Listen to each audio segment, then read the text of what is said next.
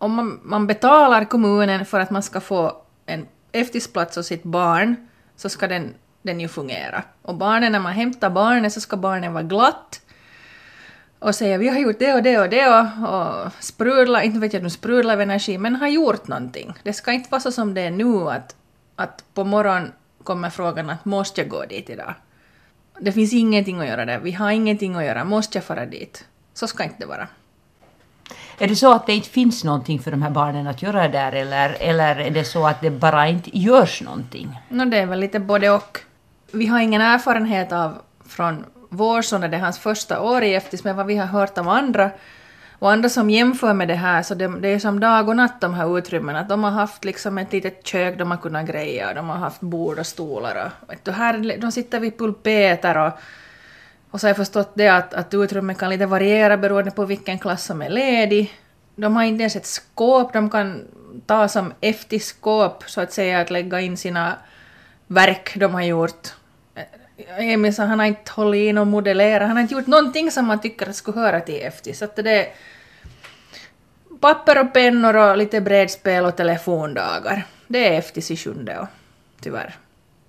Om man jämför liksom med nu då andra eftisverksamheter som inte, inte kanske är här i...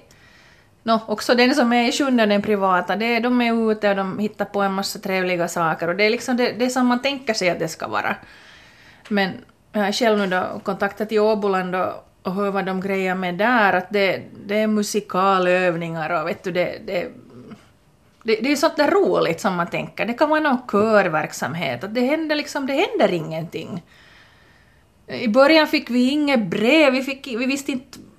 Jag tror den där dagen de flyttade till, till barackerna visste vi inte ens om att vilken dag det var. Eller vi visste inte var de var. Sen när man var efter honom så visste man inte var man skulle hitta honom.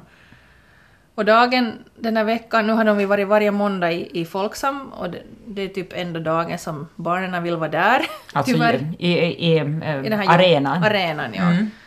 Och första måndagen de var där så hade de så att säga glömt då att berätta åt oss att föräldrarna får ju dit till skolan efter dem och så var de inte där. Alltså sådana som går hem liksom tidigare, tretiden då. Så den här kommunikationen är ju kanske någonting som... No, det har ju börjat komma sen ett sånt där brev. Och jag vet om det kom, minns inte om det kommer varje vecka men eftersom det, det är kopia vecka efter vecka, det händer inte några ändringar i det där brevet så inte det är sådär stampa på stället alltihopa.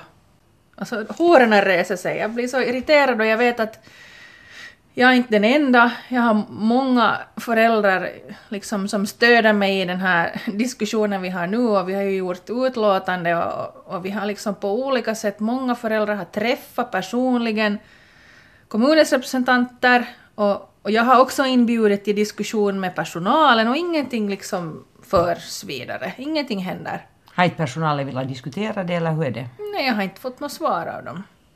Personalen har öppnat sig i telefonsamtal över halvtimme långa samtal och jag förstår ju det att de, de känner att de inte har resurserna, liksom förutsättningarna för att göra, så att säga, göra en god verksamhet för barnen. Men jag tycker inte heller att, att jag är den de ska, eller någon annan förälder är den de, de ska liksom ösa sin missnöje, sitt missnöje och kanske sån här lite hopplöshet på något sätt. Att det är ju vi, vi, vi är ju den som köper den där servicen. Vi ska ju lämna dit barnen och känna att, ja, att nu får de en kiva dag när skolan är slut, sen får vi efter dem och så är det där. Och inte det att, att vi ska liksom Voi voi, oj oj, släta, släta och paja och säga att nej men vad hemskt. Inte ju vi den publiken som ska höra det. Så vi har ju nu bestämt att nu i maj så går han inte alls där. Att han har en fammo som tog det stora steget och flyttade från helfinska Idensalmi till tvåspråkiga Sjunde och bara för att hjälpa till med det här. Och sådana som inte har sådana fammor, så vad gör de då? Jag vet om några andra fall där det har gått till det att, att man har liksom måste ändra om hela sitt liv för att FTIS inte fungerar. Barnen inte vill vara där. Det är fel. Oh, man blir riktigt matt när man tänker på det.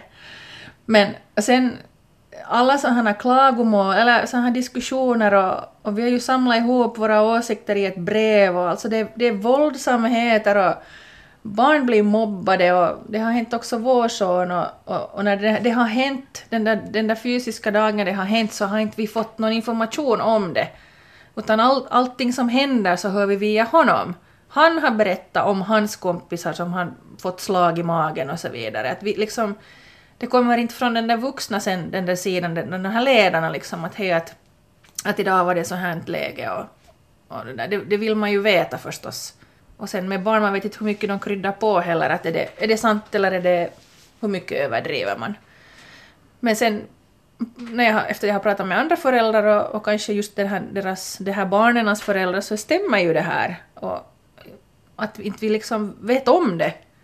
Språkskillnader och allt sånt här som jag tycker, överlag tycker jag att det är bra att man kombinerar ihop finsk och svenskspråkiga men men det att det förekommer mobbning på grund av olika språk där, så då, det är ju en sån där basgrej som man ska ju genast ta tag i den och göra någonting åt det, att inte det liksom blir till något värre. Det är ändå en ganska liten by vi bor i, att man måste kunna känna alla. Så vad tänker ni nu inför jag menar, nu blir det snart sommar och, och, och lov, men vad, vad händer på hösten sen? För jag menar, din pojke har ju rätt att gå i efter sen nu när han börjar mm, andra tvåan, klass, ja. tvåan. Ja, alltså dit far han ju inte, trots nu olika löften om att det blir bättre och det ena och det andra, men vi har inte nu, sen aug, första augusti vi meddelar vår åsikt, i december får den där vår skrivelse, vi fick svar från kommunen, allt görs rätt, inga problem.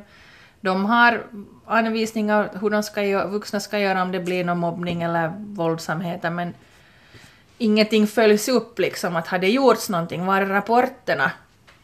Och eftersom ingenting har hänt så han kommer inte att börja den kommunala utan han kommer att börja den här som ordnas på den här Folksam Arena, så en sportis eftis.